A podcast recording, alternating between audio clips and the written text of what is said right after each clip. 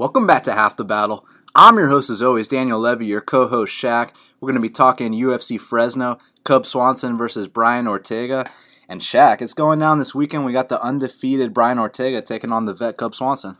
Cub Swanson, one of the best to ever do it at 145. He's got some good wins over Jeremy Stephens, over Hacran Dias, over Doo Ho Choi, Dustin Poirier. Dustin Poirier. I mean, the guy he, he's uh he's made a career doing this, and Brian Ortega can take you know, take his spotlight, man. If Ortega wins his fight, I mean, he might get a title shot. I mean, the guy's undefeated. I was very impressed with his win against Renato Moicano. I did not see that coming, and uh, I'm interested to see if he's going to pull this one off again. And before we talk about this main event between Brian T. City Ortega and Cub Swanson, we got to give out our third back to back to back max bet winner right here, right now on half the battle. You know, we gave out that Yan Xiaonan max bet, that Razak Al Hassan max bet, and now it's time to give our third one in three consecutive weeks because we got Davi Ramos. He's minus 360. The comeback on Chris Gruetzemacher is plus 300. Now, I know we took a side. I know the line isn't uh, where it once was. But there's a reason we're taking a certain side here, isn't that right? Yeah, man. You know, I had a I had a feeling uh, the odds makers would uh, totally forget about this fight on the opener. You know, I, I felt like they'd pay attention to the other fights, and they did. You know, I had a feeling they'd open up Davi Ramos real close. And I've had my eye on this spot for about a month now. Davi Ramos, ADCC champion, two time Pan Am Jiu Jitsu champion. I mean, the guy's Jiu Jitsu's credentials are ridiculous. I mean, this guy beat Gilbert Burns in a Jiu Jitsu match via submission. He actually subbed him, not on points, he actually submitted him. And on the feet. I mean, Davi's hand fighting game's on point, his parrying game's on point, and he swings big, heavy bombs inside the pocket. And I feel like Gruetzemacher's game plays right into it. Gruetzemacher's going to get right in his face like he always does. He's got that typical MMA lab style. They like to rely on their ability to eat shots and, you know, hopefully their opponent gasses. But that's not the case with Davi because I've seen Davi go three rounds against Nick Piedmont, who, in my opinion, is a better striker than Gruetzemacher. Um, and you know, Gruetzemacher on the TUF show, you know, he he's got some when he gets you, he gets you, you know what I'm saying? He's got that grueling style. But I mean, let's not forget the guy got knocked out by Artem Lobov. His fight on the TUF finale against Abner Lloveras was a a back and forth fight, a very just just put it this way, both men wobbled, you know what I'm saying? And uh Gruetzemacher wobbled hard to a left hook and uh the way I see this fight playing out, I see Davi having that having having him beaten every aspect of the game on the feet, I think he's way too big for Gruetzemacher. I think he's going to rough him up. I think when Gruetzemacher gets in his face with his chin up in the air, I think Davi's going to hand fight and land a big left hook, right hook combo and wobble him and then take his back and submit him. Like I said, the jiu-jitsu credentials are there multiple time BJJ champ. And Gruetzemacher, I mean, you can't rely on your ability to eat shots for so long, man. I feel like Davi has several backup plans just in case, you know, we saw a different Gruetzemacher, which I doubt, but I feel like we can tie him up against the fence. We're way stronger. We can take him down whenever we want. And I feel like Davi Ramos is going to get his first UFC win, and I think it's going to be a finish. Yeah, so I also took the opening line, the minus 180. I put five units on it. Sorry to everyone uh, for ruining that line, but it is what it is. And you know, Davi Ramos is one of these guys that uh, you know he was five foot six fighting at welterweight, but you see him in there, you see his presence. He doesn't seem like any five foot six guy. You know I what mean, I'm saying? He, he actually looked like a welterweight, and I mean, if you're seeing pictures of him now, the guy looks fucking shredded, man. And uh, you know, I put seven units on him, man. I was that confident. I honestly should have put more, but you know, I'm gonna uh, play it like there's an opportunity coming up in a couple weeks. I'm gonna play it live by putting seven units on you know what I'm saying? Because you know, I put ten units on Yan Xiaonan, put ten units on uh, Randy Brown, and I honestly feel more confident in this one than I than I did those. But uh, you know, it is what it is, like Max Holloway says, and uh, I think Davi Ramos is going to absolutely butcher him. Yeah, so like I said, I put five units on the minus 180, and it's interesting. One guy's coming up from 45, one guy's coming down from 170. Davi Ramos, like we mentioned, he tapped out Gilbert Burns in pure jiu-jitsu. When you talk about Chris Gruetzemacher, you're talking about a, a walking punching bag. And uh, yeah, I know he's at ATT for this fight, but to me, you know, for a lot of people, that might give them confidence. Hey, I'm going to take this underdog Chris Gruetzemacher. He's training at ATT. The way I look at it is, oh, so you're telling me he's Dustin Poirier's punching bag now? You're telling me he's Jorge Masvidal's punching bag now? It's like, okay, man, because before I think the the rounds he was getting at the lab were probably better for his health. You know, he's getting in there with Scott Holtzman, he's getting in there with the ghost of Benson Henderson. But now you're in there with with uh, Dustin Poirier every day. that that ain't. it's not gonna look too good when Wang, he comes in here, man. Wang Guan, Marc Diakiese, you know what I'm saying? Uh, Enrique Barzola, I see him training with Enrique and Marc Diakiese. They're just softening up that chin for me, man. And uh, Davi Ramos is going to take full advantage. What I like about Davi is that um, you know, for the short guys, he's got that hand fighting game down, like you mentioned, man. The parrying game is on point. And not only that, what's most important to me, because I was under the impression that he gasses out after the first round. I was completely wrong. He had the cardio to go all three hard against Serginho in his UFC debut, up a weight class. So the cardio isn't going to be an issue here. And when Gruetzemacher comes forward, it's going to be the openings are going to be right there. He's going to give us the openings to bomb on him. If we want to take him down, we're going to take him down. But most likely, we're going to knock him out standing because we have multiple punch combinations, the explosiveness that we're dealing with, the athleticism. It's on a completely different level than Chris Gruetzemacher. He's just going to walk into a big shot, and he's either going to get beat up for three straight rounds or he's going to, you know, get knocked out like he did against Artem Lobov. And uh, once again, I got Davi Ramos five units minus 180 now i understand someone being a little hesitant at minus 360 because that's a uh, close to two dollars you know of less value you know what i'm saying it's about a dollar and 80 cents less than what we got it at so i completely understand someone passing but the pick the bet is 100% davi ramos here now, next up in the bantamweight division, we got Yuri Alcantara. He's minus 210. The comeback on Alejandro Turbo Perez is plus 175. Now, uh, you think uh, our boy Alejandro is about the weasel, or is our other boy Yuri going to put him out in the first? You know, Alejandro, like I said before his fight with Andre Soukhamthath, the guy is one of the best weaslers in the game, and you need solid weasels on your team in this betting game. When you need guys that you know can get dropped twice in one round and still win the round, and I mean, his weasel game in that Andre Soukhamthath fight was absolutely amazing because if we're being honest, Andre probably won every round of that fight, but it is what it is. Alejandro, the difference is, you know, when Soukhamthath dropped him, he cleanly dropped him, and Soukhamthath, you know, played around and let him back up. But the thing is, when Alejandro got a alleged knockdown, it really wasn't a knockdown, but he made it look like a knockdown. He hopped in his guard and, you know, killed a minute or two of clock time, so that round's his nose. And that's the type of weasel you need on your team. So, um, you know, before his fight with Soukhamthath, I said that his days of weaseling were over, and I was clearly wrong, and he weaseled again. I mean, we're talking about a guy that clearly lost two rounds to Albert Morales and still got a draw. He got a point deducted, so the judges thought he won two rounds. You know what I'm saying? it's uh, it's actually it's ridiculous, but I mean, he keeps finding a way to do it, and you know, Yuri Alcantara, I mean, on paper, has him beat in every aspect, in my opinion. But the thing is, Yuri Alcantara is slowing. He took a, a severe beating his last fight against Luke Sanders. I mean, he got. Oh, that's why it was Kelleher. Yeah. Oh, yeah, Kelleher, Kelleher. But the fight before that, and yeah, he got choked out by Kelleher. Um, you know, but Yuri's more explosive. I mean, we've seen Yuri knock out Ricardo Lamas at 155. We've seen him destroy Brad Pickett, beat Leandro Issa. I mean, the guy is one of the best to do it as well. And uh, he's training at Jackson's for this fight. Alejandro's training at AKA with other guys on the card. And uh, I'm going to take Alejandro on this one, man. He keeps finding a way to weasel. He keeps finding a way to lose rounds but win them on the cards. And, uh, you know, Yuri's the type of guy that that type of shit works against. I mean, Yuri finds himself on his back. I mean, let's not forget about the Frankie Saenz fight when he was like minus 700. And, you know, Frankie straight took it to him for three rounds. And uh, I think Alejandro will probably get dropped at some point, rocked hard find a way to get on top and uh, steal the rounds, maybe. And, you know, not to mention, a lot of Alejandro's uh, opponents get points deducted. The Teco Quinones fight, and, uh, you know, I wouldn't be shocked if Yuri, you know, landed a, an illegal knee while, you know, Alejandro is trying to play that three point hand thing on the mat or something like that. And Alejandro know? milks it. And Alejandro milks it and falls to his back, like, you know, wow, wow, wow, wow. You know what I'm saying? Uh, typical Weasel style. And, uh, I'm gonna go Alejandro by split decision.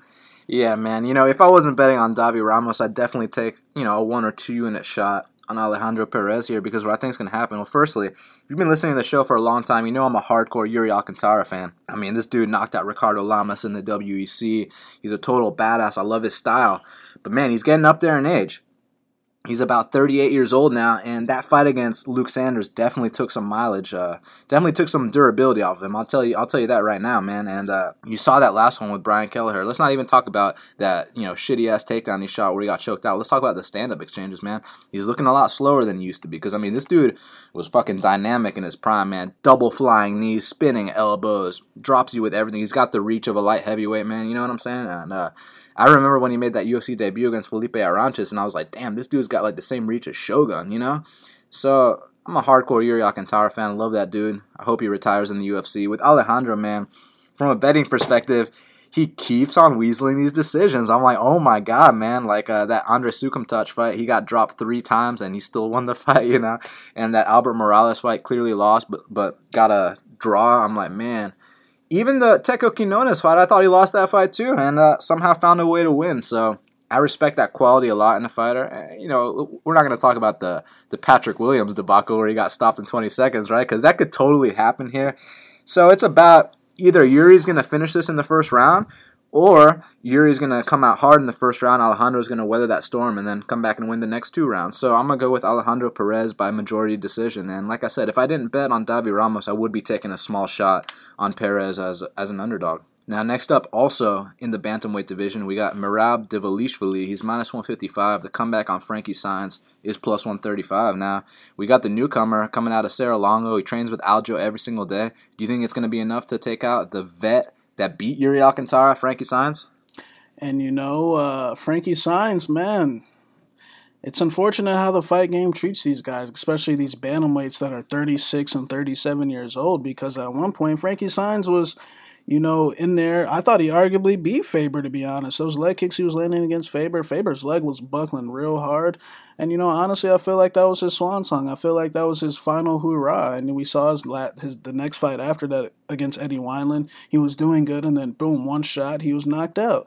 And then we saw, then I watched his fight with Augusto Mendes the other day, and I was like, wow, this definitely ain't the same guy anymore. I mean, he's getting rocked by, you know, 5'5 jiu jitsu guys and you know, he fought tough, but it's definitely not the same guy. It's not the same guy that beat Yuri Alcantara. It's not the same guy that beat Sirwan Kakai. It's not the same guy that went in there and gave Faber the fight of his life.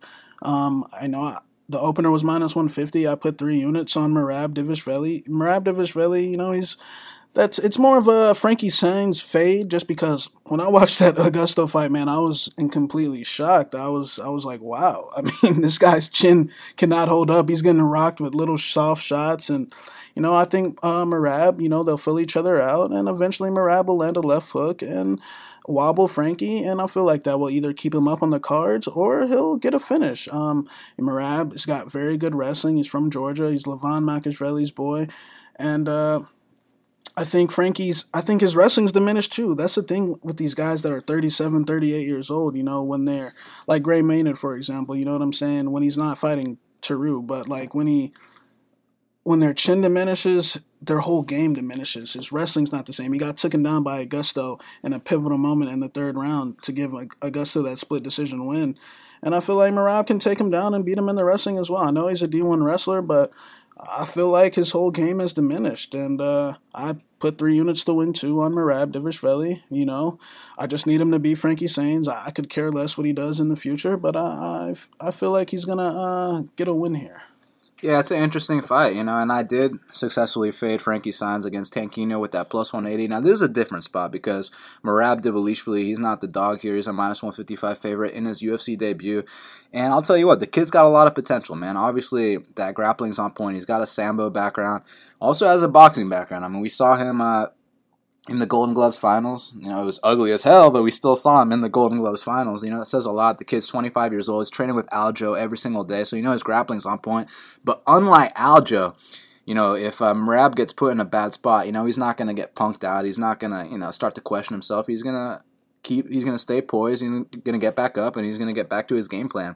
So it's interesting because I feel like Frankie Saenz is obviously the more seasoned guy. He's the more experienced guy and also a D1 wrestler. But Merab, he's got that youth on his side. And honestly, I was thinking about betting Merab, but when I watched the tape, I passed, man, because I feel like Merab's a little bit green. Not too green to beat Frankie Saenz, but green to where it's gonna it's gonna be a sweat at some points, man, because he still has a lot of developing to do in his game.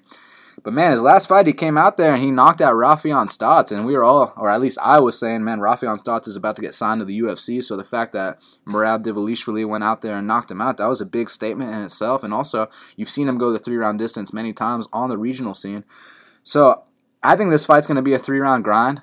And I'm going to say Merab Dvalishvili by split decision. But don't be surprised if uh, if he knocks out Saenz along the way because Saenz chin has been giving out badly, man. And I, I know Eddie Wineland didn't do him any favors. I know Tanquinho didn't do him any favors. The reason that I'm not saying with an authority that Merab's going to knock him out is because I really think Merab is still green. I really think he's got a lot of developing to do. It should be enough to get the job done here, but I'm not convinced enough to bet it myself, so I'm going to pass, but I will pick Merab. Now, next up in the flyweight division, we got Alex Perez. He's minus 400. The comeback on Carls John de Tomas is plus 325. Now, I'm going to go ahead and break this one down first, man. Carls John de Tomas, he's got one of the flyweight blitzes. If you've never experienced a flyweight blitz, it's a, it's a serious thing, but uh, you know who's someone who has experienced that flyweight blitz?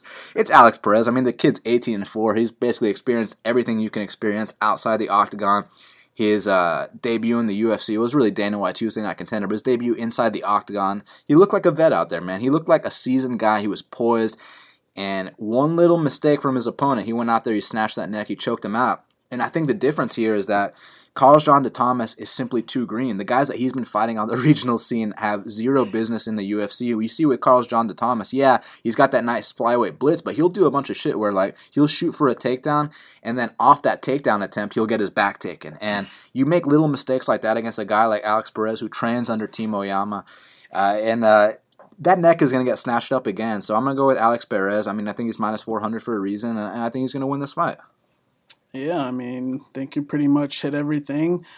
Perez is solid experience. You know, he's not like one of these 4 0, 5 0 guys making their debut. The guy is 17 and 4, I think. Uh, Dick Thomas, you know, the, the line is accurate in my opinion. Perez's fight on Tuesday Night Contender Series, I mean, he fought a guy that beat Eric Shelton in a five round fight. And I mean, he took care of him from the opening bell. You could just see the in the lead up to the finish. You could just see where that was going, and uh, I think Perez will get the job done here as well. Now moving back up to the bantamweight division, we got Luke Sanders. He's minus two thirty. The comeback on Andre Soukhamthath is plus one ninety. What are you thinking, man? This is the definition of a pass fight for me because both guys are what I like to consider flakes. You know, Luke Sanders, I was very high on this guy before he even made. You know, I actually predicted that he would uh, beat Maximo Blanco up a weight class on 145 in his debut, and he went out there and uh, handled him. And, uh, you know, his next fight against Yuri, kicking the shit out of Yuri, and then Yuri rolls for a leg lock and he tap taps. And, you know, when you're betting, I mean, that just shows a sign that if anything goes wrong, I mean, I don't know if it was, I don't know what happened. I don't know what to say. I mean, but anything goes wrong and he taps like that, you know what I'm saying? You know, but Andre isn't going to roll for a leg lock. Andre's got some solid strikes. He's a long bantamweight. I mean, his fight against uh, Albert Morales was good. I liked what I saw in that third round. And, you know, it was unfortunate what happened to him in the Alejandro Perez fight. He got weaseled. And Andre Soukhamthath, all of his losses are by decision. And when you bet, you have to go in there with the mindset that this fight is going to uh, go three rounds. And he's only won one decision, and that decision was like in his uh, second pro fight or something like that. I mean, so that just shows you that most likely he has to finish Luke Sanders to win this fight. And these are the definition of flakes. You don't want a, a guy that drops a guy and then points at him that he dropped three dropped him three times and just stands there because you know the difference between him and Alejandro and is that Alejandro got in his guard when he got uh when he dropped well somewhat dropped him. Alejandro got in his guard and sealed off that round. And Soukhamthath doesn't have that fight IQ. You know, I think this fight is a lot closer. I feel like the fight should probably be a pick 'em because I think Andre has his striking skills are that good. But, you know, both guys are flakes. I want nothing to do with this fight. I can't trust either guy. Sanders, that tap was alarming in my opinion, even though I think he is the overall better fighter here. But you can't trust the guy at minus 230. Don't parlay Luke Sanders.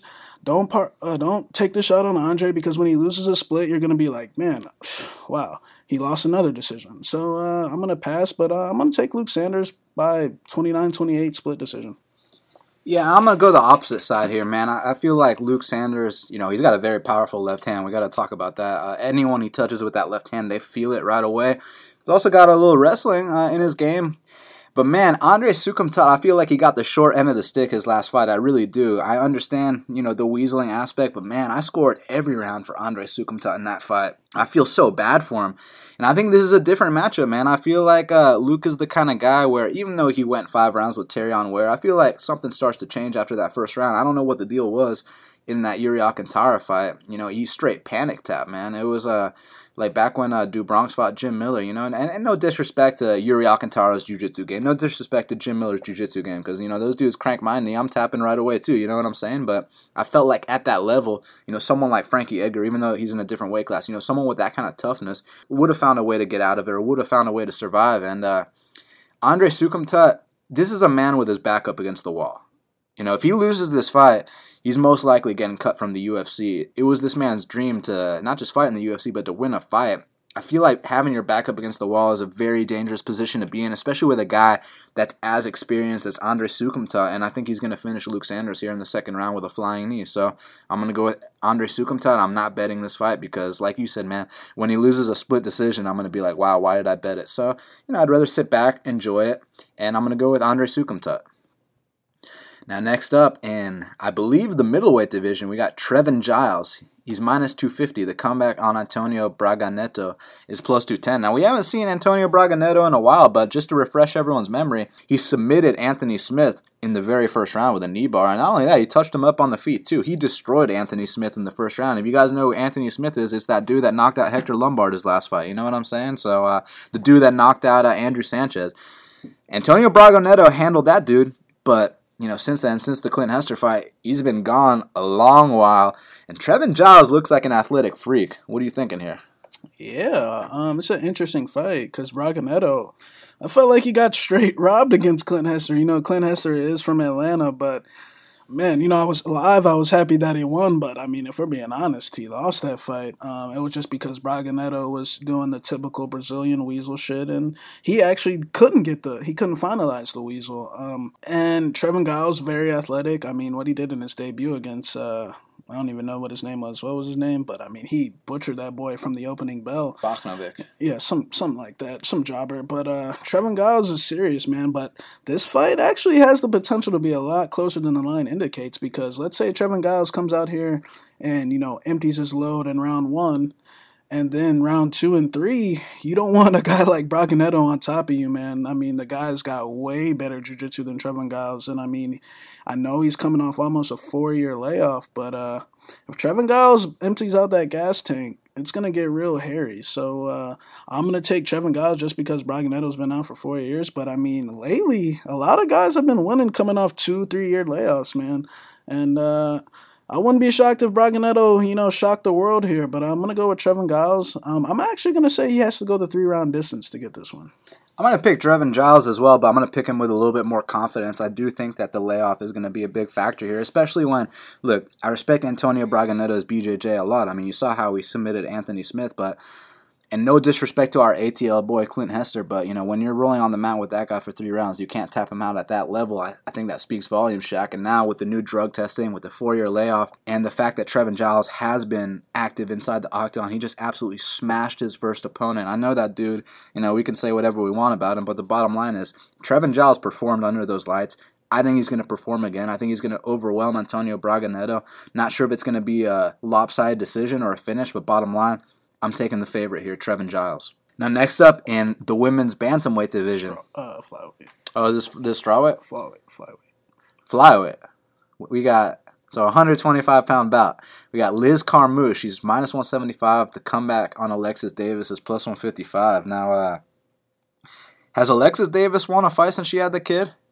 Yeah, she did want to fight. Um, you know, this is an interesting fight because they're both making that cut to 125. And I actually saw a little video of Alexis Davis. She lost a lot of weight. She's uh she's doing this cut down to 125 correctly. But uh, you know, Liz Carmouche before she just had a two year layoff before the Katlyn Chookagian fight, and I mean she came back a different fighter. I mean, it was actually pretty mind blowing in the sense that you know in the past she would engage in that typical female bullshit, the head and arm throw, the you know the typical female shit. And now against Chookagian, who in my opinion has a bright future in the women's game, you know Chookagian's a chick that can actually you know point fight, parry, you know throw volume, throw multiple combinations. As where most of these chicks are still stuck in that Stone Age uh, sense of fighting. And I mean, shoot, uh, Liz Carmouche was not playing those old games that she used to play, man. She came in there bouncing around on the outside. And it's funny, you know, they, they have had fought before. And in that first fight, um, Liz Carmouche used to be a southpaw. So, you know, Alexis Davis was blasting her with that inside leg kick. And then she comes back after a two year layoff and now she's fighting orthodox. So it's kind of interesting how she uh, reinvented herself. Uh, I see her, you know, she's competing in uh, EBI tournaments and you know things like that. Her gym now is uh, a tenth planet gym, and you know Alexis Davis, she's a pioneer of the game. She's been around uh, a long time, but I mean. I think she slowed down, and I feel like she made a good point her last fight. She said, you know, with a baby now, it's kind of hard training. It's hard to, you know, be the fighter that she once was. And even the fighter that she once was was a chick that used to get tagged with pretty much every punch that her opponent throws. And I mean, you know how the females is, they can't get knocked out, so she can just keep eating the shots.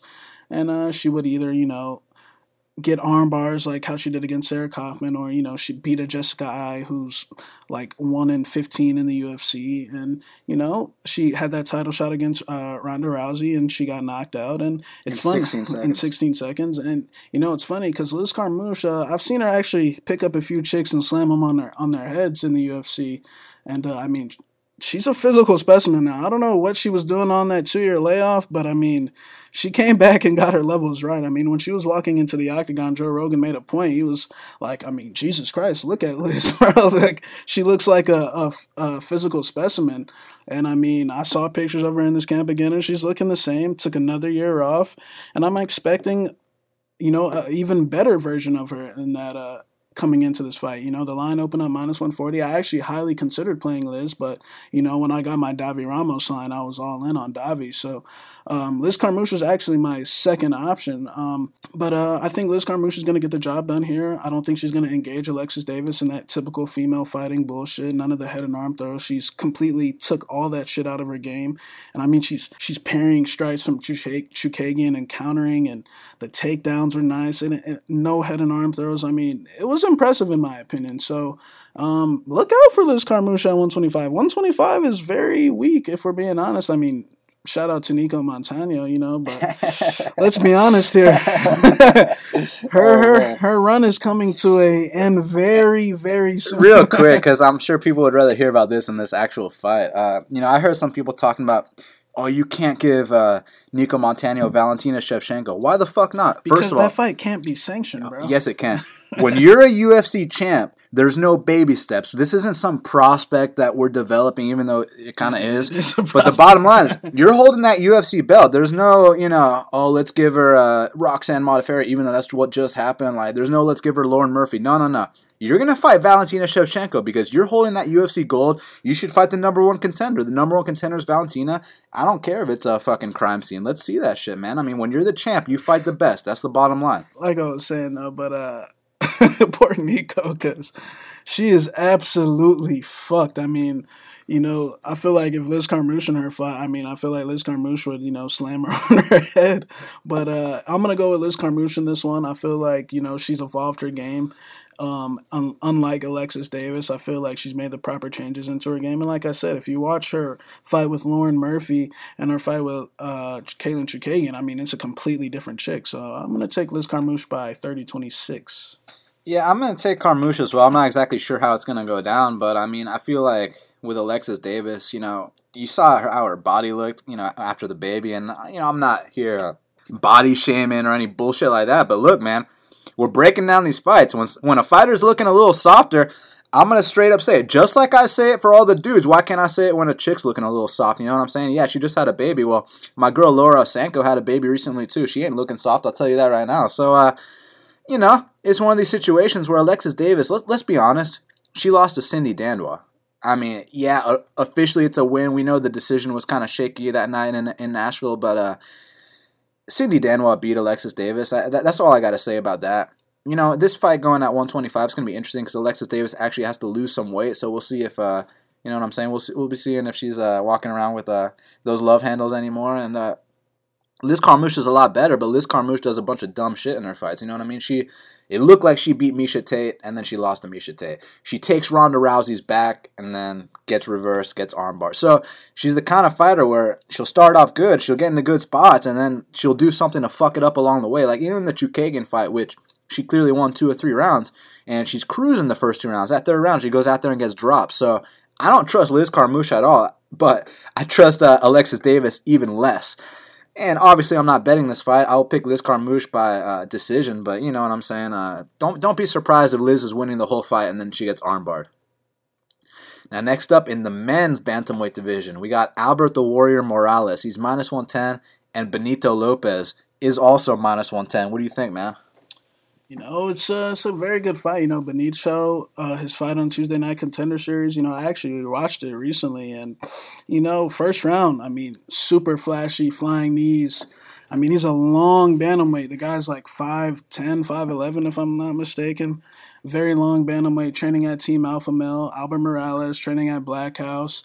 Albert Morales, I mean, he's had the short end of the stick, man.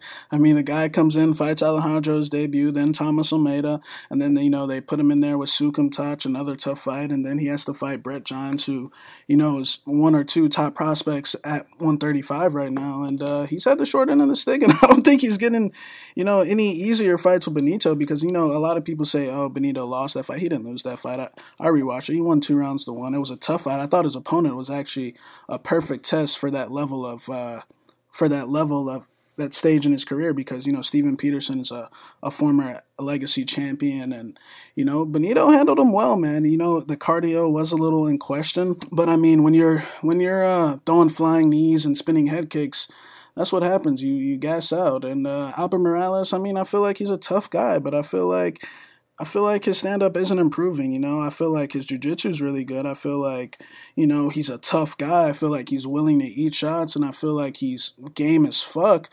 But I feel like just standing inside the pocket, I feel like he's still a little choppy. I, I really don't see that much improvement in him. I wouldn't be shocked if he took this one, but I'm going to go with Benito. I think he's going to have to go three rounds because I know Albert ain't no quitter. I know Albert's going to be here for the duration of the three rounds. I feel like it's going to be a similar fight to the Peterson fight. Um, you know, I feel like Benito actually does have potential to have a good career at 135. I mean, that doesn't say, I mean, the guy's never lost a fight. He's undefeated as an amateur, he's undefeated as a pro. So that first L is coming up very soon, and this is the perfect spot. I mean, Albert Morales' back is against the wall. I mean, if he loses one, loses this one, I don't think he'll get cut, but I.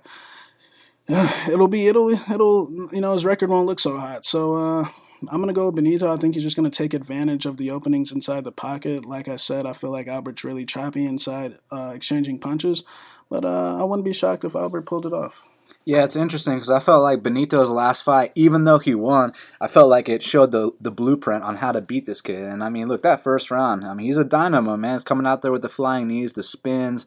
He's super dynamic. He's huge for the weight class. I mean, you shoot you shoot in on a sloppy takedown on Benito Lopez. He's gonna snatch that neck as well. I mean, kind of reminded me of like when Showtime Pettis was first coming up in the WEC, and you know he's tapping those dudes out. He's getting them with flying knees. He's doing all these things. But uh, after that first round, man, Benito was not the same dude, and he was in there with you know no offense to Peterson, but let's just say Peterson wouldn't really swim with the sharks at 135 in the UFC, and I, I fully believe that and I was very surprised. You know, I felt like Benito was very lucky to win the contract, let alone win that fight. And let's just put it like that. And with Albert, man, his back is seriously up against the wall. But this is the first time in his UFC career that he gets a full training camp. Let, us talk about his UFC career real quick.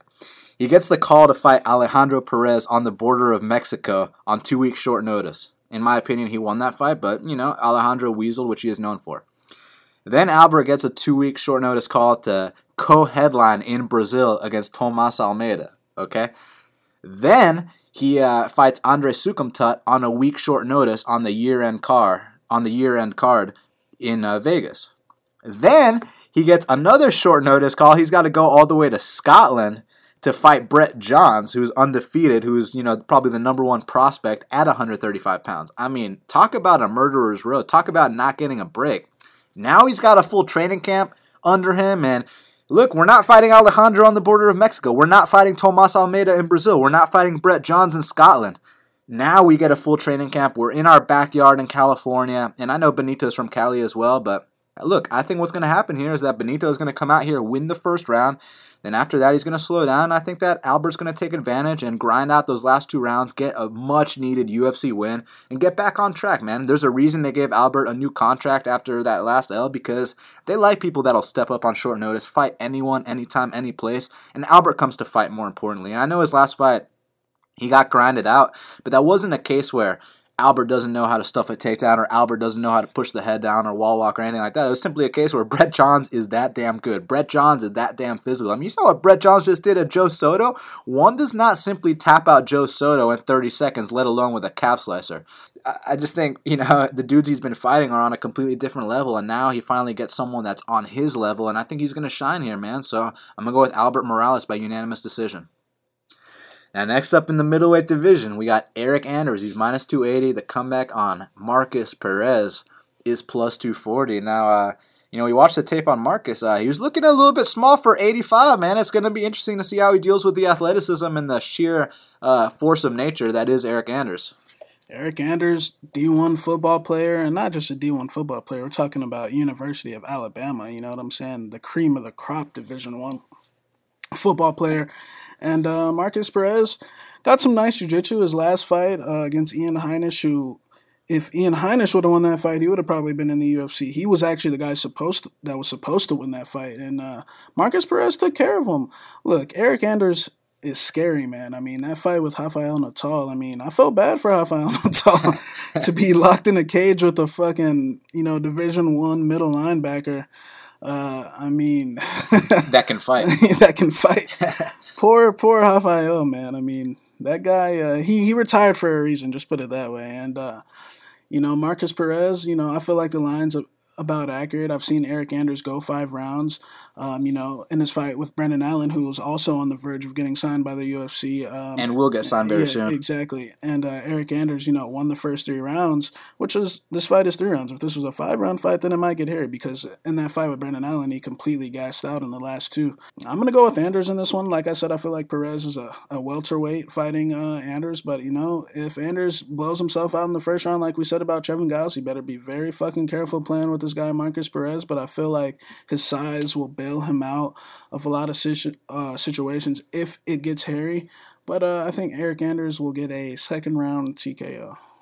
Man, it's interesting because Markus Perez, when you talk about do these prospects have enough experience on the regional scene when they come into the UFC, the answer is yes for Markus Perez because look, he went in there with Paulo Thiago, the UFC vet, the guy that knocked out Josh Koscheck. Markus Perez beat him. He beat Ildemar Alcantara, who's also a UFC vet. Now, on one hand, you look at it and you say, well, shit, he went to a split decision with Paulo Thiago. We know for a fact Eryk Anders would smoke Paulo Thiago and won. Well, we had Eryk Anders on the show. I asked him about that. I'm like, bro, do you at all feel like the fact that, you know, he went to a split with Paul Tiago, are you at all like, man, I would have put this dude out in the first? And Eryk Anders gave him the benefit of the doubt. Eryk Anders was like, hey, man, it looked like the mat was really slippery in that fight. And if, if it was anywhere else with a more solid canvas, he might have actually put him out. I was like, wow, that's a very humble thing of uh, Eryk Anders to say. You know what I mean? And here in the UFC's octagon, it's going to be interesting because Markus Perez, he actually is an athletic guy. But like Eryk Anders said in our interview, Markus Perez throws big, loopy shots, and Eryk Anders throws straight down the middle. We know straight down the middle lands before a big loop,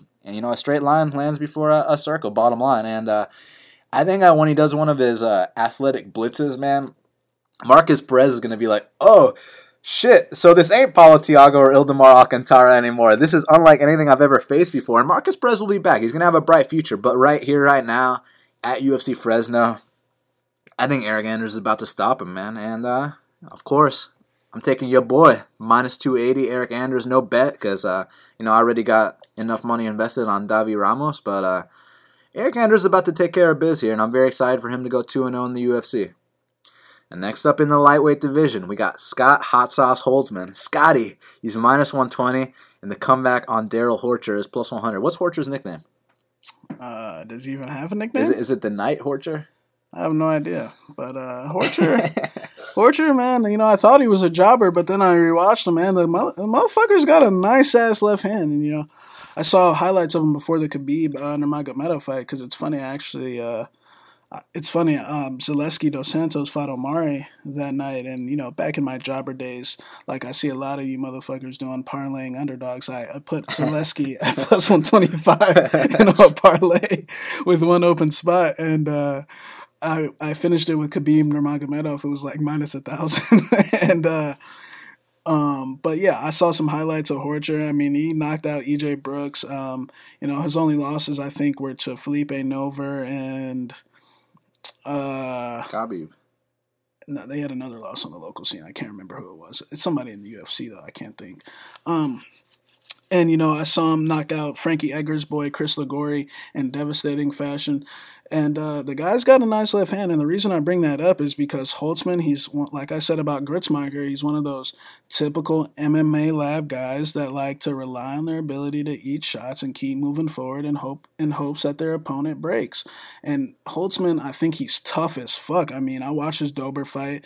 I mean, him and Dober had a bloody war. I mean, they were both bloodied up, and you know, they were both, you know in the whizzer position, fighting for takedowns. I mean, going tooth and nail. And, you know, his fight with Josh Emmett, who, I mean, is a tank of a man at 155 and 145. I mean, Holtzman held his own because he's so tough. I mean, he's a, a former pro hockey player. You know, Dan Dan doesn't think he's a former pro hockey player, but uh, he's not. He's a he's a former pro hockey player. Remind me when he played in the NHL, please.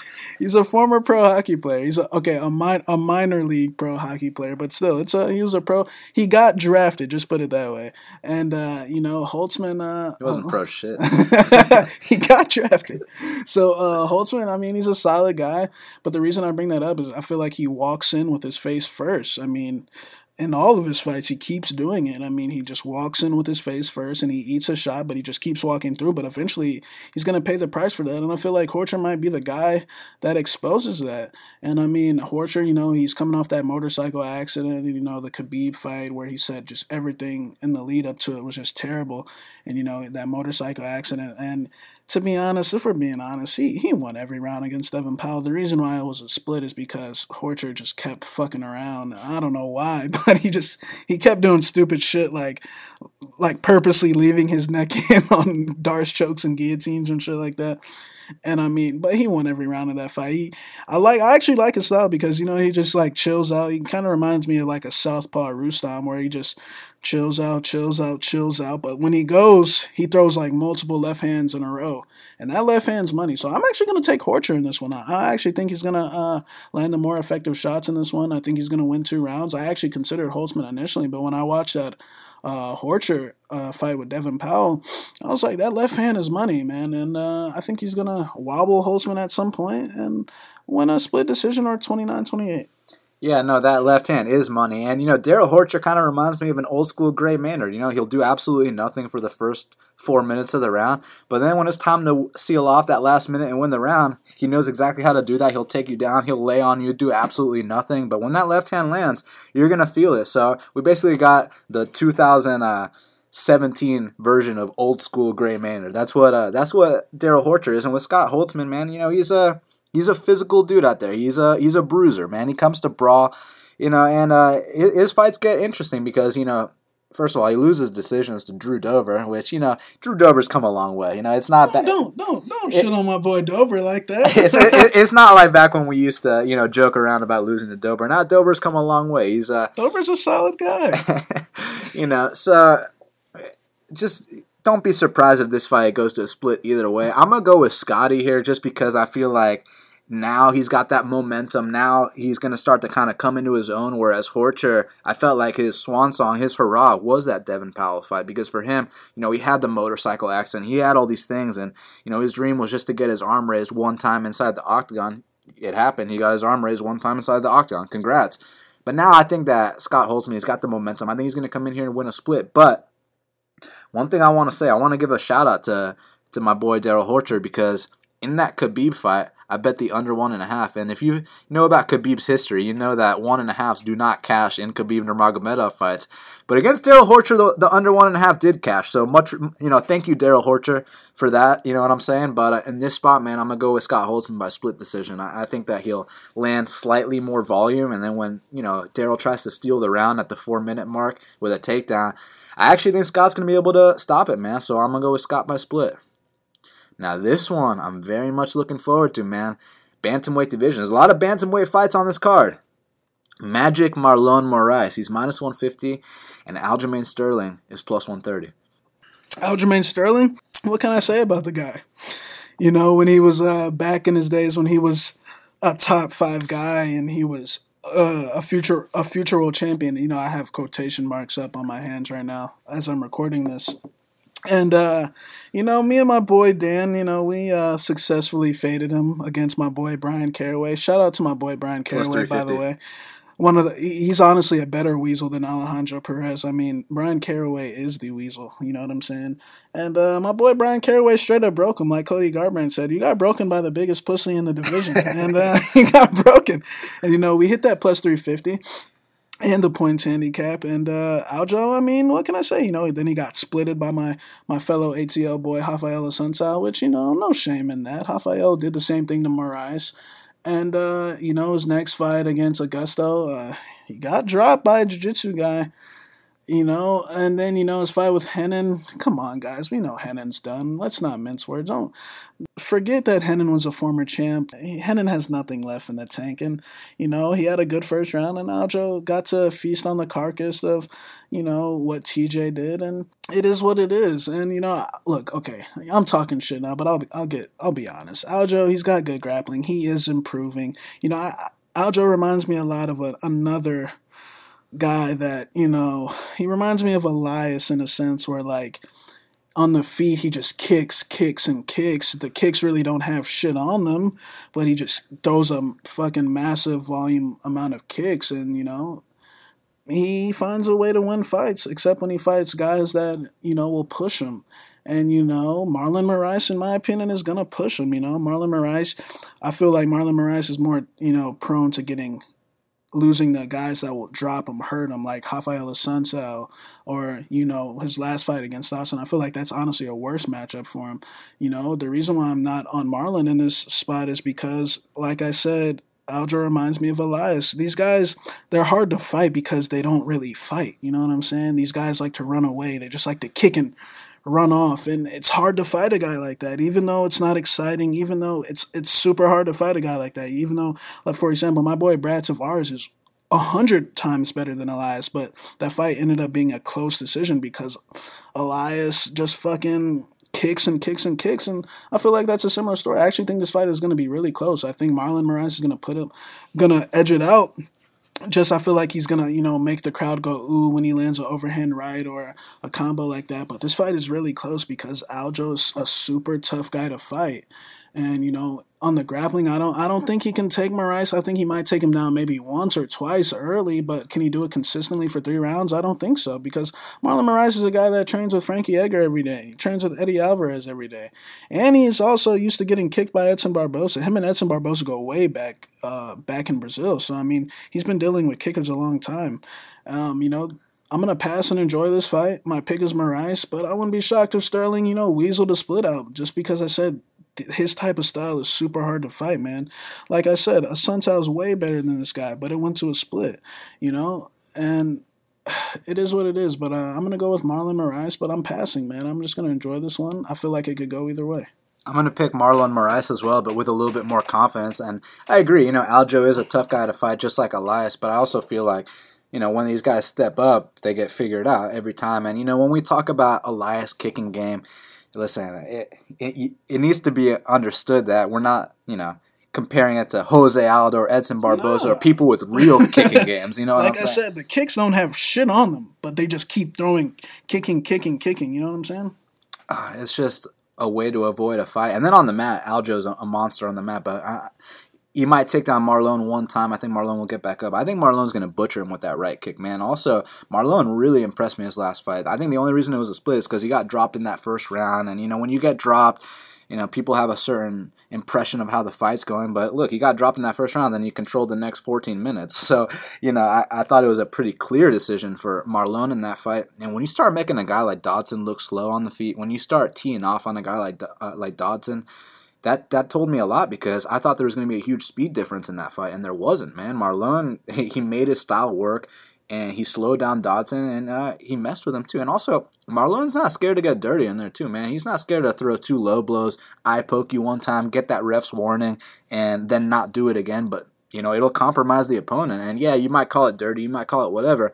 But when we're betting on these fights, when we're picking winners, you know, you need a stable of guys that know how to cheat to win, like my boy John Bones Jones. You know, always utilizes that eye poke and. Uh, like, like my boy Caraway. It's funny, uh, in that third round, you know, Aljamain was about to actually get a reversal, and Caraway grabbed the fence to hold on, and he stayed on top. So you got to have good cheaters and weasels on your team. Yeah, and I don't think you know the little cheating is going to be the story of this fight. I, I, think that the hard right kick, I think the technical prowess of Marlon Moraes is going to be the story. I think he's going to outwork Aljamain and just out, just outstrike him out and just beat him everywhere. But if we need to, you know, use some dirty tactics along the way, I think we will. I think we're experienced enough to do so. And the people that I worry most about when Marlon fights are, are hard, heavy hitters. You know, I was like worried against John Dodson because we've seen in the past, like even in Marlon's, you know, Shooto fights in that gym in Brazil, you know, uh, his chin ain't the best. His heart's the best, but his chin ain't the best. But with a dude like Aljo, who, you know, has absolutely zero power, I ain't worried about it whatsoever, man. And I'm not worried about him getting, you know, double full Nelson. You know, I'm not worried about any of that shit happening. So I'm going to go with uh, Marlon. But let's talk about, you know, Aljo versus Barao because I know it's a big deal in a lot of people's eyes that Aljamain Sterling beat Renan Barao, and the way I view it is, so you saw that first round, Renan Barao completely outclassed him, but Renan had nothing left after, after the first round. I don't know what it is. Maybe it's the new USADA testing, maybe it's the two TJ beatings, but bottom line, Barao hasn't had that same cardio that he used to have. I mean, you remember the original Faber fight, the five round one. I mean, he 50 45 them, man. He was good to go all five rounds, and now he's gassing out after that first, and that's something that Marlon's not going to do. If Marlon gasses out after that first, then hey, much respect, Aljo. Go ahead and take this one, but uh, I highly doubt that's what's going to happen here, man. And also, much lesser competition has been showing signs that they're able to do successful things against Aljo. They just haven't been able to seal the deal. Like what I'm talking about is Tanquinho Mendes dropped Aljamain Sterling.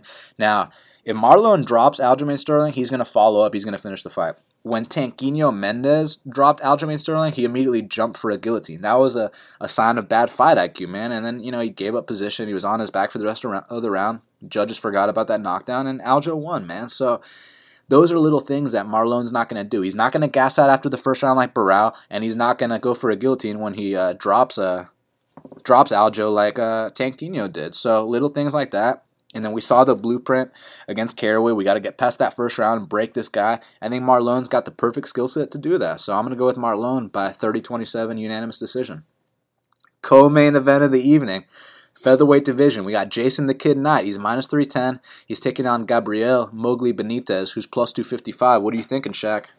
I think the line's a joke, to be honest. You know, I know Jason Knight was on a was on a quite the run before the Ricardo Lamas fight, and you know, before that fight, I, I had a, you know, everyone was forgetting. Everyone was in this Jason Knight love fest, like he was this invincible guy that can't be knocked out, that can't, that's just gonna get through anything. And that's not the that's not the case with anyone. Everyone's can get knocked out, like we just saw this past weekend with Justin Gaethje, which we uh, predicted on half the battle, and uh, everyone has to take that L, man. And uh, Jason Knight had to take his. It's a good lesson. Ricardo Lamas, no shame in that. Top five guy, been a top five guy for God knows how long. And, you know, Gabriel Benitez plus 255. I feel like this is a, a good style matchup for him because, you know, you know, Gabriel's last fight with Barzola, you know, I'm actually going to go in here and on the record to say that I think Enrique Barzola is a way better overall fighter than Jason Knight. And I know Jason Knight's tough. I know Jason Knight will never quit. I know he's a tenacious hillbilly animal that will not quit. But the thing is, you know, in that Caceres fight, every time Caceres landed a left kick to the leg, his, his leg would give out every time uh, he landed a straight left, you know, Knight wouldn't have an answer for it. But, you know, Caceres doesn't win UFC fights. That's why Caceres has lost half of his fights. And, you know, the thing is with Gabriel, it's a matter of can you trust the guy? The line is off, I'll tell you that. But can you trust the guy? Because he failed to make the adjustments in the Barzola fight because, granted, I think Barzola's a lot better, but Barzola just kept getting takedown after takedown after takedown, and I mean, man, you got to make an adjustment. You got to get your underhooks. You got to. He just couldn't make that adjustment. So you know, I feel like Jason Knight doesn't really have those double legs against the fence. I feel like he has body locks.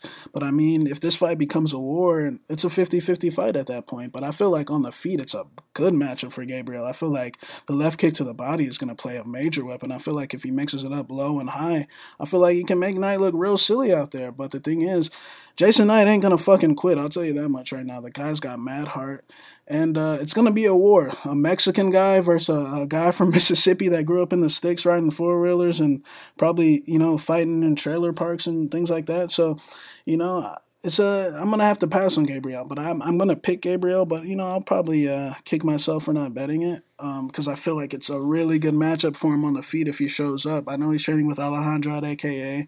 Um, but I feel like, man, if this fight becomes a bloody back and forth war, that's the type of shit Knight likes. But if Gabriel can stick to a game plan, if he can circle off, land that left kick, I feel like he's gonna butcher him with that left kick, man. You know, um, if he can just do it for two rounds and just hold on in the third one, because I mean, Jason Knight's jiu-jitsu is absolutely disgusting. I mean, one one fuck up with that guy on the mat, one back take, I mean, he'll choke you out. So I'm gonna have to pass, but uh, the pick is Gabriel. I think from a betting perspective, it's dog or pass. But from a picks perspective, it's interesting. I'm actually going to go with Jason the Kid Knight. I'll tell you why, man. I feel like you're right about, you know, the first couple opening exchanges, man. Gabriel is going to land that left kick. He's going to blast Jason Knight. Jason Knight might, his legs might even give out. He might get dropped. But eventually, I think Jason Knight's going to find his way to the back of Gabriel and he's going to be able to win rounds that way. I'm not sure if he's going to be able to choke him out. Maybe, maybe not, but I think Jason Knight's going to win the decision here in a fight of the night type war where both men wobble, both men get dropped. But I think the difference here is going to be that Jason Knight's going to be able to get those takedowns, man, and or get those back takes. The thing is, man, when you see this minus 310, you see this plus 255 as a gambling man, you know, you got to take risks sometimes, man. You got to, you know, play these underdogs because that's what wins long term. Now, if I wasn't betting Davi Ramos already, if I didn't have a max bet on the line, I'd maybe consider taking a one or two unit shot on Gabriel, even though I think Jason Knight's probably going to win this just because plus 255 is kind of a joke. But I understand why Jason's favored, man, because Gabriel, even though, you know, like you said, man, that left kick, I mean, Javier Mendez said it himself, man. The dude kicks harder than Luke Rockhold, you know. And Jason Knight is gonna feel that left kick. Believe you me, he will. He will feel that left kick of Gabriel Benitez. But I'm not convinced Gabriel, you know, stops the back take. I'm not convinced he stops the double leg. Not that this is some D1 double leg or anything like that. Far from it. But we've seen in the past it doesn't take much to take Gabriel down. I mean, goddamn Humberto Brown took the guy down. You know what I'm fucking saying, man? So I think Jason Knight will be able to take him down, even though Gabriel is training with guys like uh, Cain Velasquez, even though Cain's injured and he, he's probably not training with him. But you know, he's training with Khabib. He's training with some great wrestlers every single day. But uh, when it comes time to executing it inside the UFC's octagon, Jason Knight's found a way to get these guys down on the mat, man. Except uh, Lamas, and that was very alarming. And you know, you actually point out that pre-fight interview to me where he's, you know, when some people get 50k bonuses and they've never had money before in their lives, you know, it, you know, it, they go off the deep end a little bit, man. You know what I'm saying? He's getting into four wheeler accidents. You know, Three you know, weeks before the fight. You know that all his friends that he never even, you know, his third cousin he never even knew existed came into his life all of a sudden is asking him for money. You know what I'm saying? All that kind of shit happens when you get those kind of bonuses. But I would have to assume, and I could be wrong, I would have to assume that once you get your ass kicked the way he did against Lamas, you have to say, all right, I need to get my shit together. Knowing the kind of competitor Jason Knight is. That's probably what he said.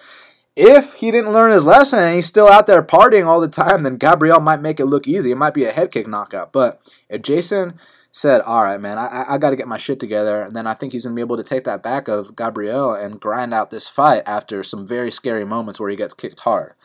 I'm going to go with uh, Jason by 29 28 decision, but uh, dog or pass from a betting perspective.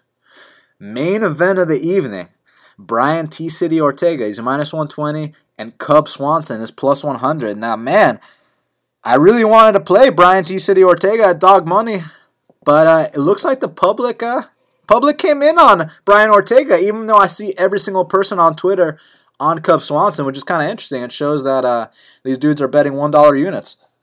Yeah, you know, I thought the same thing. You know, I thought Ortega was going to get better because on Twitter it seemed like everyone was putting max bets on uh, Cub Swanson. And 50 cent bets yeah, on Cub Swanson. You know, so it's interesting. Um, you know, Cub Swanson, this might be his last fight with the company, man. He might be fighting Manny Sanchez in a few months, and uh, you know who I got in that fight.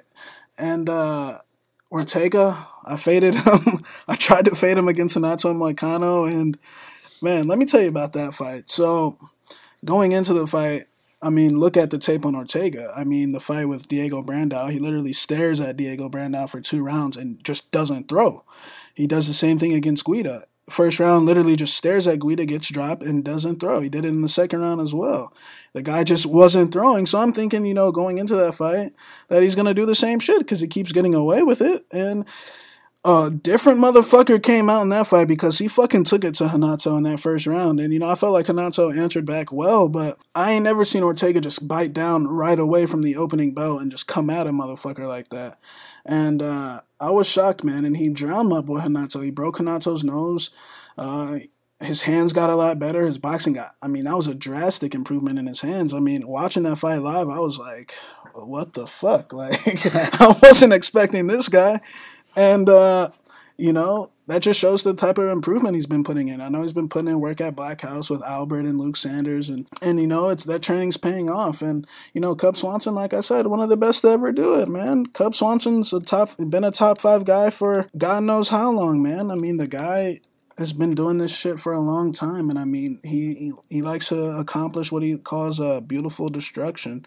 And uh, I feel like he's getting a little sloppier, though, man. I mean, if we're being honest, his four fight win streak, let's not put too much stock into that because, I mean, he beat Hacran Dias, who we, who you know, you've heard me on half the battle tell you that you should always fade. You always fade Hacran Dias.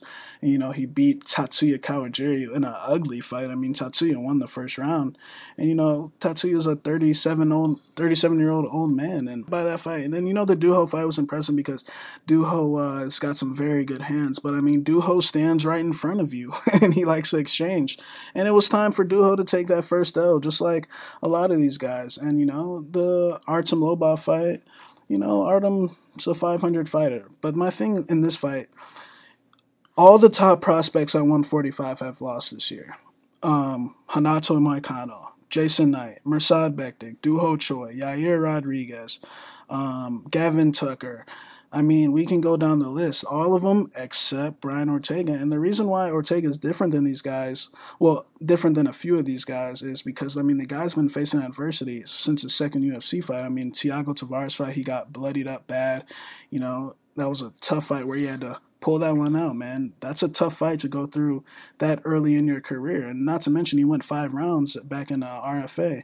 And you know, then his fight with Diego Brandao got completely teed off on the first two rounds and comes back and pulls off a win. Then he comes back against Clay Guida and pulls out knocks Clay Guida out. So the guy comes back from adversity. And then his fight with Renato Moicano, that guy fight of the night, that was a complete war.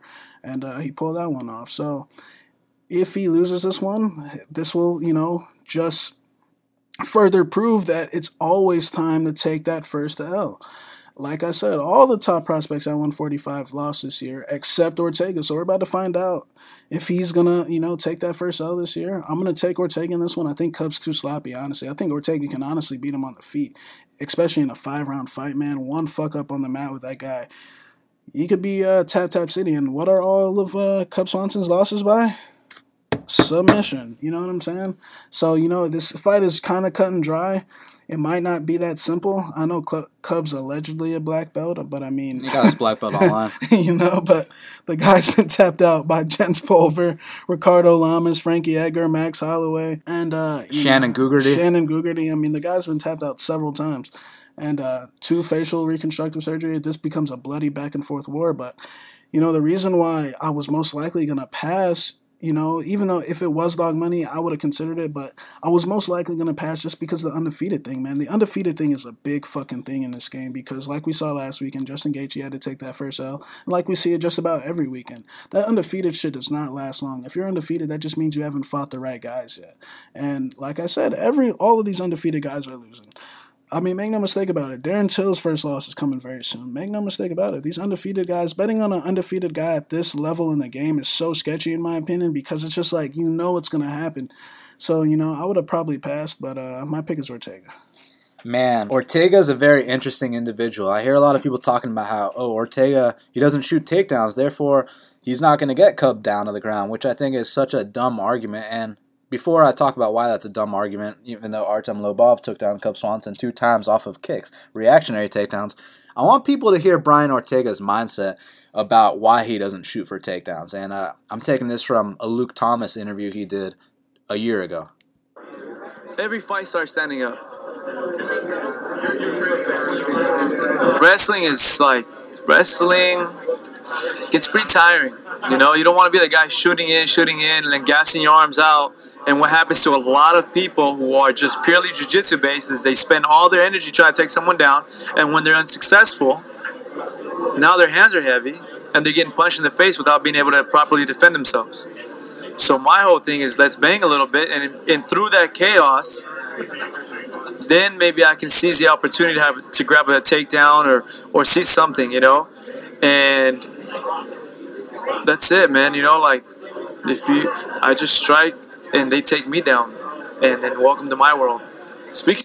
Yeah, I mean that, that's all I gotta say right there. He's able to create the chaos and in those situations, he thrives, man. You know, for example, against Renato Moicano, and we were on Henato, and then he comes out there, he's boxing Henato up, he's mixing it up to the body, he's throwing uppercuts and landing, he's breaking Henato's no- uh, nose. I was like, oh my god, man. And, you know, I used to think this guy was kind of like the Gilbert Burns of the featherweight division. What I mean by that is unbelievable jiu-jitsu, but he's a complete punching bag on the feet. And I was wrong, man, because uh, like I said, he outboxed uh, Renato, and people trying to act like Renato is, uh, you know, nothing special because they never heard of him. Well, Renato outstruck Jeremy Stephens for three straight rounds, the number eight guy on planet Earth, man. And uh, Renato's a very good volume striker. He's a good point fighter. And Brian T. City, even if he didn't get that finish, chances are he would have won a 29-28 in that fight because he won the first round on all three judges' scorecards. It would have came down to that third one, man. And with Cub Swanson, you know, I do think that he's going to probably get the better of the striking exchanges early on. But somewhere along the way, man, this fight's going to hit the mat one time in 25 minutes. And in that one time, that could be all she wrote because Brian T City on top of you or on the bottom, Triangle City. That's why they call him T City. The dude's absolutely disgusting with his jiu-jitsu. I will go on record and say that he has the best jiu-jitsu in the 145 pound division. Better than Jose Aldo, who beat Cobrinha in a jiu-jitsu tournament. Better than the champ Max Holloway. I'm gonna say Brian T City Ortega has the best jiu-jitsu at 145 pounds. I mean, this is a guy that trains that rolls with Rener Gracie every single day. You know what I'm saying, Shaq? We're not talking about you know he bought a you know a Gracie uh, instructional video one time at a store and you know trained a couple moves in his garage. No, no, we're talking about a guy that rolls with Rener Gracie every single day. Okay, like that's the kind of jujitsu we're dealing with, and you know, a lot of people like to talk about how, oh, but he doesn't really take that many people down in his UFC career. Okay, well, let's talk about those, those people he's fought real quick. Thiago Tavares. Who takes down Thiago Tavares? Clay Guida. Who takes down Clay Guida? Renato Moicano. Who takes down Renato Moicano? You know what I'm saying? But what's so impressive is, you know, on record, you see, oh, he TKO'd Tavares. A hundred other people TKO Tavares. Yeah, but watch the fight. It's what happened. One does not simply sweep Thiago Tavares off your back, full mount the guy, and then pound him out beat him beat him like that. And with Clay Guida, man. And first of all, I know people are under the impression that he lost the first two rounds. He lost the first round, he won the second round, and then he finished him in the third round. And uh, the Renato Moicano fight, the best performance of his UFC career. He absolutely drowned one of the best prospects at 145 pounds. Now he's dealing with this is the biggest fight of his life. He's dealing with someone who's had way more experience than him, just like everyone else he's fought. But, you know, Cub Swanson, he's a household name, man. He's main eventing cards. He's a legend of the sport. I love Cub Swanson. Beautiful destruction. But when you watch Cub Swanson fight Dennis Siver, when you watch Cub Swanson fight Dustin Poirier, that was his prime right there. That was a different guy than what we see today. The guy we see today is a guy that's had two uh, broken jaws, two facial reconstruction surgeries, and he doesn't take as many risks as he used to. He's uh, not as fast as he used to be. He still has, you know, little flashes of Cub Swanson. Don't get me wrong. He'll still throw that uh, that left hook, that same side head kick, and then spin with a spinning heel kick. You know what I mean? He'll still do some flashy stuff, but it's not with the same authority that he used to have. I mean, you remember when he judo threw Dennis Siver at uh, UFC 162, man, and I was at that fight. And, my boy Poirier and, and, bro, you could uh, you could hear the reverberation on the octagon throughout the MGM Grand when he threw uh, Dennis Siver. Man, he beat the shit out of Dennis Siver after losing the first round. And man, I felt like the Jeremy Stephens fight was the first time where he, we felt like, okay, maybe maybe he's starting to slow down a little bit. Maybe he's not in his prime anymore. And then Frankie Edgar just absolutely destroyed him. Max Holloway put the icing on the cake. And then, uh, you know, Cub Swanson's been fighting some scrubs ever since then. Besides Doo Ho, he's been fighting dudes that ain't even in the UFC, dudes that ain't even 500 fighters in the UFC. I'm talking about guys like Hacran Dias. I'm talking about guys like Artem Lobov. Yes, he did hand Doo Ho Choi his first uh, ever loss, and he could hand Ortega his first loss, but it's a different matchup. Doo Ho is going to stand in that pocket for three straight rounds and bang with him, and I believe Ortega will as well. However, the difference here is if the fight hits the mat one time with Doo Ho, and you ain't got shit to worry about. The fight hits the mat one time with Ortega, it's like jumping in the middle of the ocean with a great white shark and expecting to survive. You're just not going to. It doesn't work like that. So, I think somewhere along the way, Cub Swanson's going to throw a right roundhouse. He's going to throw one of his fucking cartwheel kicks. It's going to get caught. He's going to end up on his back. And from right there, it's going to be game, set, and match. I don't know if it's going to be in the first round. I don't know if it's going to be in the fifth round. But bottom line, there's going to be one time in these 25 minutes when this fight hits the mat and uh, the real black belt is going to drown the, you know, the, the dude that bought his black belt off the internet. You know what I'm saying, man? The dude that got his black belt in his cereal box. You know what I'm saying, man? So I got Brian T. City Ortega by finish here. Now, if Cub Swanson comes out here and hands him his first loss, hey, my hat's off to the vet, man. I hope uh, I hope they pay you in Bellator. I can't wait to see you fight Manny Sanchez, but I got to go with Brian T. City Ortega inside the distance. Now we got to hit up Kyle Marley for the Big Marley Minute. And joining us now on the Big Marley Minute is Big Marley himself. Big Marley, what's going on, man? Not a lot, man. I'm uh, looking forward to another weekend of fights. I like this uh, string we got going on.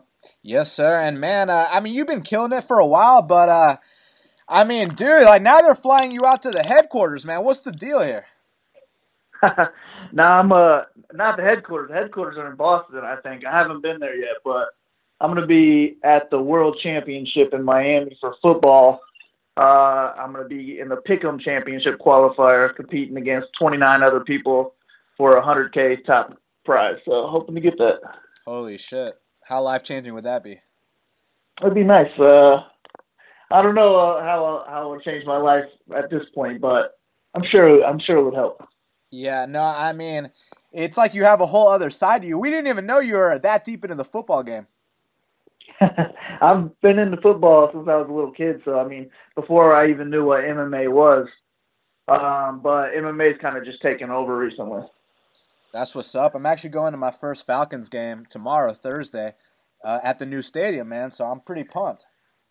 Oh damn, that's awesome! I'll have to bet them since you'll be there. Good luck. Yes, sir. Yes, sir. But dude, let's get right down to business, man. Because uh, you know, it's interesting. There's some favorites I'm liking. There's some dogs I'm liking. But first and foremost, I know Eryk Anders is pretty expensive here, but you saw that performance he had against Rafael Natal. And I mean, the dude's a, a D1 linebacker, and now he's in the UFC, and he can fight his ass off. He can knock dudes out. Are you looking to make him one of the big favorites you put in your lineup?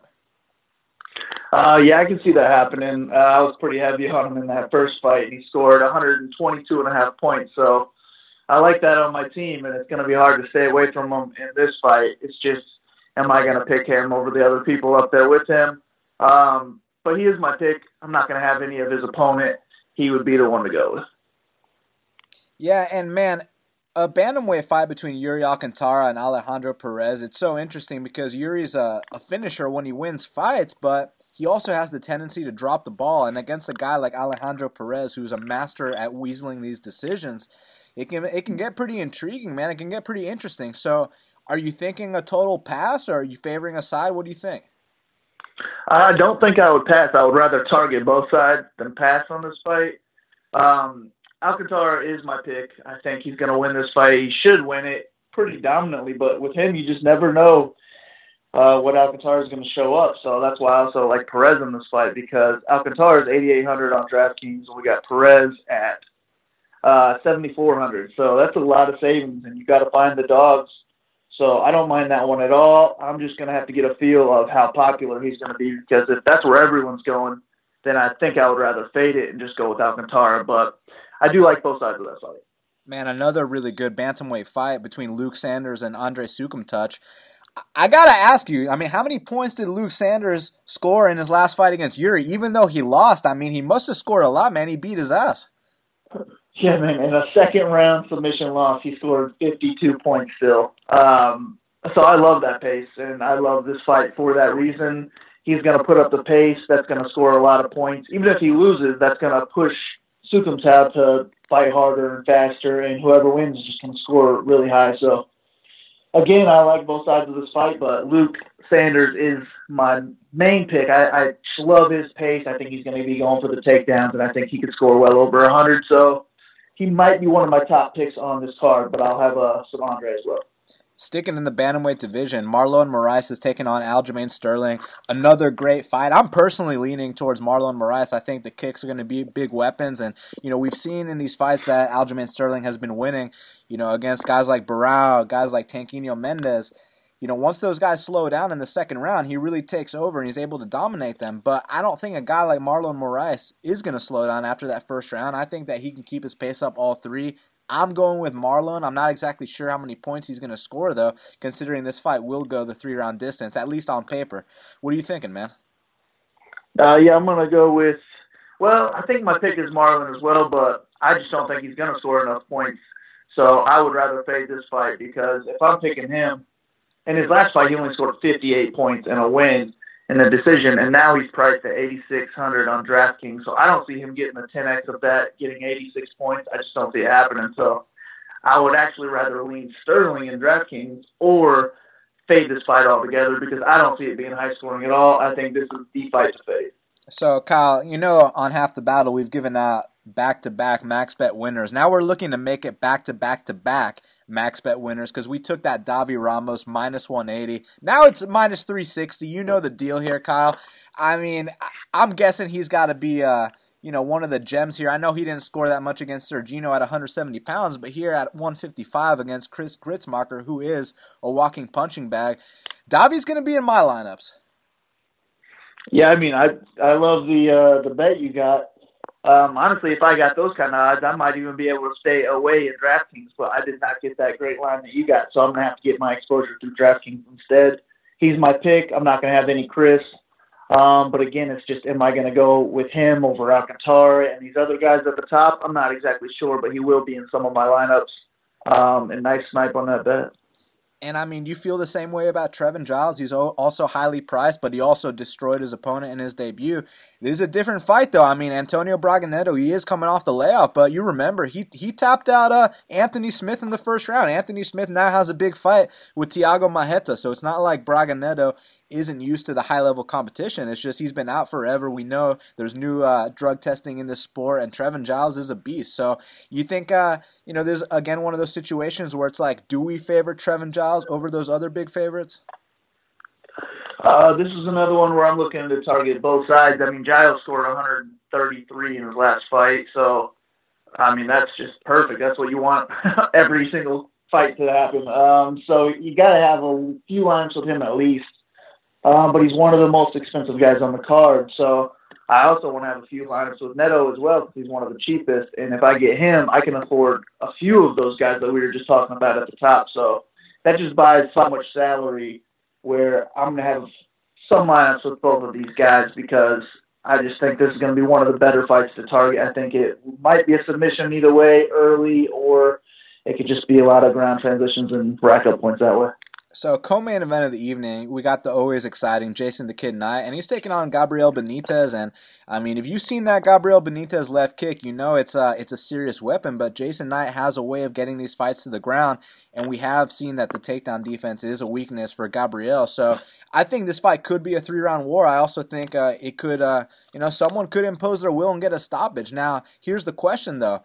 I have a feeling they're going to have Knight very expensive, and I'd personally pass. What's your opinion? Yeah, he is the most expensive on the card. Um, so that makes me have a little bit less interest in him. I think he's uh, a good pick to win this fight. So maybe if I really need some sort of investment in it, I would rather just bet him with the line.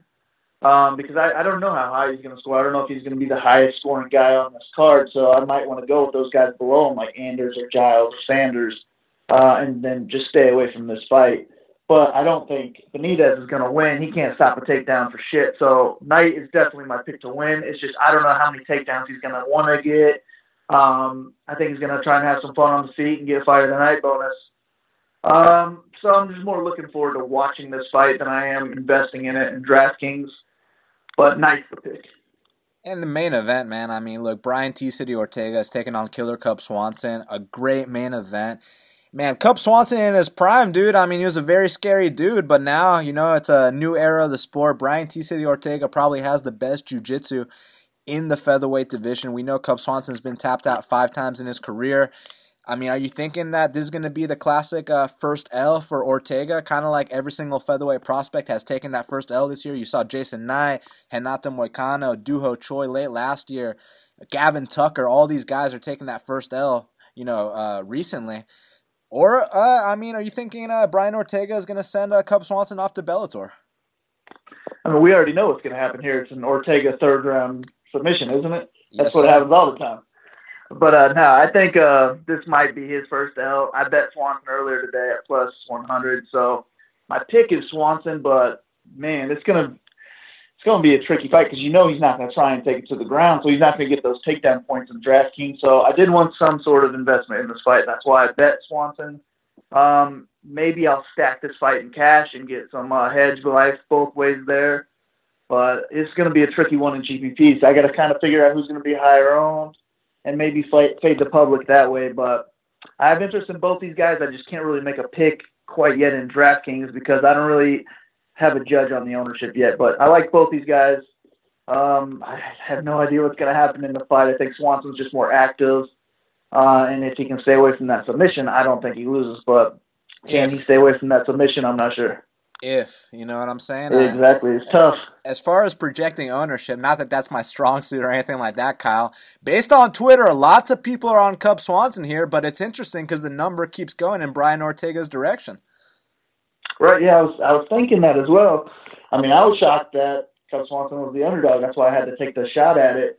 But it also worries me, like how why is Ortega the favorite at this point? So I don't know, man. It's got me it's got me racking my brain over this one. But like I said, I do want some hedge life. Maybe I'll stack this in cash and just roll with my Swanson bet and fade it in GPPs because it's just it's a tough one to decide on, and there's so many other people towards the top that I do want to get. So it might have to be a stars and scrubs lineup for me.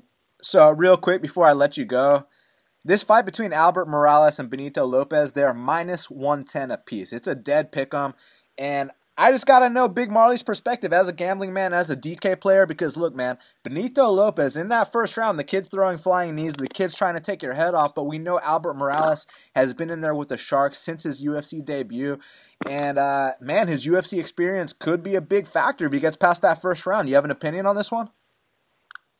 Yeah, I mean Morales has been thrown to the wolves um, since he got into the UFC. So I'm really looking forward to this fight. I think he can pull this off, and he's actually a slight underdog on DraftKings. He's eight thousand, while Lopez is eighty two hundred. So let me just save that two hundred bucks if I'm trying to go to the mid range. I like Morales here, and I might even like him more than Swanson and Ortega. So that gives me more of a reason to fade that other fight in GPPs because I do like Morales here. Big Marley, anything we're missing here on the card? That's it, bro. Good luck this weekend. I like that bet. Get that uh, money on Ramos. Yes, sir. Yes, sir. Have fun uh, when they fly you out, my man. I hope you kill it. I hope you get that 100K. Everybody, make sure you follow this man at Big Marley3. Kyle, any message for the fans before we speak next week? Good luck, everybody. I got head to heads posted, but if you come at the King, you best not miss. And man, now uh, now they're flying Big Marley out to these places. Now he's bringing home. You know, it's funny. We're talking about this guy bringing in 5K. We're talking him, about him bringing in 10K. This motherfucker is bringing in 20K per events this time, and now they're flying him out to the headquarters. I mean, like the great Conor McGregor once said, you ain't bringing in multiple sevens like me. So shout out to Kyle Marley, man, bringing in uh, big money, just making uh, that half the battle brand uh, what it is today. you know, big money, big Marley, and uh, you know it's interesting because he just had him and his wife just had their first baby, you know, and I believe I could be wrong. Their baby was actually born the day after my birthday, so you know, got got to represent the Libras. But bottom line, you'd think, you know, this guy having a kid and stuff, you know, maybe. You know, he's got his priorities elsewhere. Maybe, you know, he's got to take and, care of that. And now he's bringing in better numbers than he did before. And I like what he said the other day. You know, somebody tweeted at him, What is your uh, secrets for DraftKings or what are your strategies or whatever? And he said, Hard work. And that's what me and you do. That's what the half the half the battle team does. We put in more work. We we got we got shit, you know, that we already want to bet like a couple weeks from now, a month from now. You know what I'm saying? We we we plan ahead, and that's what Kyle. That's what separates Kyle and us from the rest. I'm very much looking forward to these opportunities coming up. But before we talk about that, we got to talk about the fight to watch and the fighter to watch. So, Shaq, what is the fight to watch for UFC Fresno? The fight to watch, in my opinion, is going to be uh, Gabriel Benitez and Jason Knight. Look, you know, I can say whatever I want about Jason Knight, but I mean, the guy comes to fight, and like I said, the guy will not quit. I mean, I, I, I like that ability. That's why that's why I'm not taking that shot on Gabriel plus two fifty five because I'm scared of Jason Knight. I mean, if you got money against Jason Knight, that's why I didn't bet Lamas because I'm scared of Jason Knight. The guy will not quit.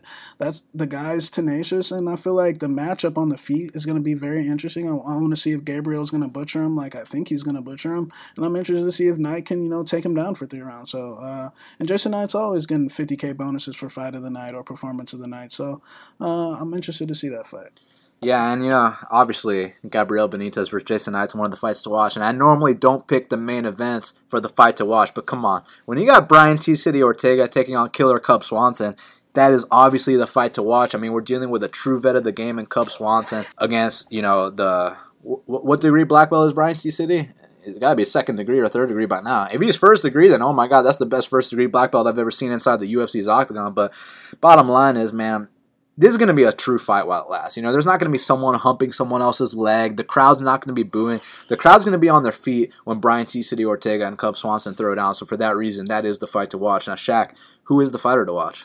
I'm actually go with two fighters to watch. You know, I got my max bet on my boy Davi Ramos. This is a perfect opportunity for him to go in there and you know get his first UFC win off that Sergino Moraes fight, which I thought he performed very well up a weight class, and he's got the perfect tailor-made matchup for him. And uh, let's go, Davi Ramos. Let's uh, butcher this kid. And you know, my other fighter to watch, it's actually another fight to watch, is Marlon Moraes and Aljamain Sterling because I believe this is like a crossroads fight in a sense because for Marlon Moraes, if he can beat Aljamain Sterling, I mean, now he's a top five bantamweight. You know what I'm saying? And I mean, the guy, the loser of this fight I mean, they'll never be in those title pictures ever again, in my opinion. You know, they're gonna have to take a long road back. And 135, man, it's 135 is arguably up there with 155 and 145, man. 135 is getting deeper and deeper by the minute. There's no more, there's no more chumps at 135. I'll tell you that. I mean, you know, we still got a couple of chumps like Henry Briones and you know these. No one's in the top 15 as a chump. Let's put like that. exactly. You know what I'm saying? You know, we but we do need to get you know like the Eddie Winelands out of there, and we need to get a couple guys out of there. But 135 35 ain't no slouch anymore, man. So the loser of this fight has got a long road back, and the winner of this fight is one or two wins away from a title shot. So this is a crossroads fight for both of those guys, in my opinion. Yeah, and you know what? Since you went with two fighters to watch, I'm gonna go with two fighters to watch as well. Firstly, Eryk Anders, man. I mean, it's not often that we see someone make the transition from you know a D1 football player to now he's having success inside the octagon, and he's doing it with authority. He's looking like an absolute killer out there. He beat a serious vet in his debut. Now he's taking on this up and coming kid, and I can't wait to see the force that uh, Eryk Anders brings inside the octagon this Saturday night.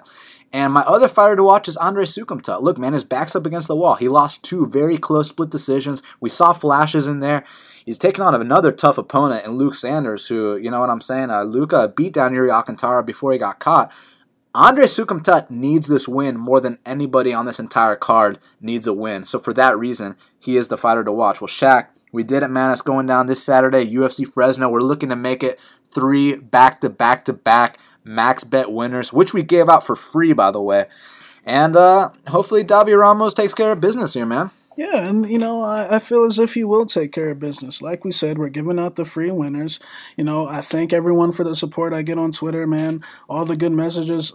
If you fuck with me, I fuck with you. You know, I love everyone that supports me. So uh, follow me, MMA Genius 05. Follow TSM underscore MMA. Follow my Instagram, TSM underscore bets. And, uh, you know, give me feedback whenever uh, you feel feel like. Yeah, no, thanks to all the fans. And thanks to the haters, too, man. We, as long as you care, That's all I care about. As long as you entertain, you know, because we got these people that they want to talk about, you know, a two unit loss on a plus 250, but they'll they'll obviously never mention the back to back five unit winners or the three unit winners. They only want to talk about the little losses, and that's fine.